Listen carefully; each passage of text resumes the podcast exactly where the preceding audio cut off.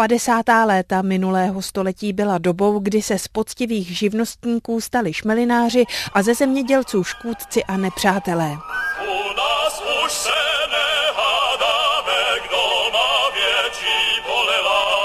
Kolektivizace měla zamezit soukromému vlastnictví zemědělské půdy a zajistit výživu pro celou zem. Rozběhla se podle sovětského vzoru hned po únoru 1948. Dávám hlasovat.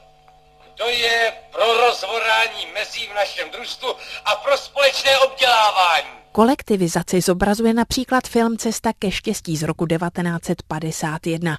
Mladá traktoristka za pomoci soudruhů z družstva bere útokem remísky a rozorává meze.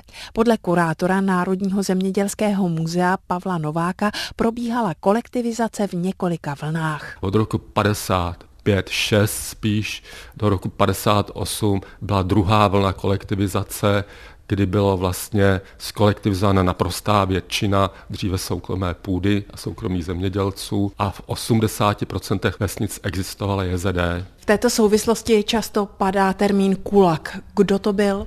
Kulak byl velký zemědělec, který měl více jak 13 hektarů půdy, nicméně v úrodných krajích to bylo méně a bylo tohoto pojmu velmi zneužíváno, takže občas byli za kulaky označeni rolníci, kteří měli třeba 5 hektarů a těm potom byl ten pozemek zabrán a oni byli zpravidla vystěhováni. Rodinné statky museli opustit lidé, kteří na nich hospodařili po několik generací. Dojemné bývalo loučení se zvířaty. Můžu říct si takový konkrétní příběh ze své rodiny. Můj děda s babičkou dali svou jedinou krávu, kterou si pořídili až v roce 47, taky o tři roky později museli dát do JZD a dědej tam tajně chodil ještě krmit asi další dva roky a ona chátrala, chátrala s ostatním dobytkem, který tam řval hlady, až nakonec pošla. Takže to byl takový velmi smutný příběh. V rámci těch družstev nově vznikajících se tak vlastně do vedení těch družstev dostávali lidé, kteří se zemědělstvím předtím neměli příliš mnoho společného, takže oni se museli učit i věci, které ti sedláci znali přirozeně z toho prostředí. To byl asi tak druhý nejdůležitější problém, jak to pocitovali kuláci nebo ti zemědělci, kteří byli postiženi režimem. Problém byl, že jim sebrali majetek, to byli ještě ochotní zkousnout, ale když jim jaksi šéfoval někdo, kdo o tom nic nevěděl, to snášeli velmi, velmi těžko. Mělo to nějaký dopad na to zemědělství? Ono už vlastně vlivem druhé světové války bylo poměrně poničené. Byl ten propad dále patrný?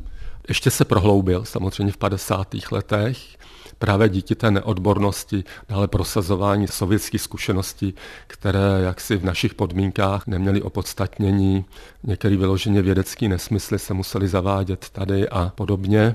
No a na úroveň předválečného zemědělství se se v některých naturálních ukazatelích, hlavně v rostlinné výrobě, dostali v průběhu 60. let a v té živočišné produkci až třeba v 70.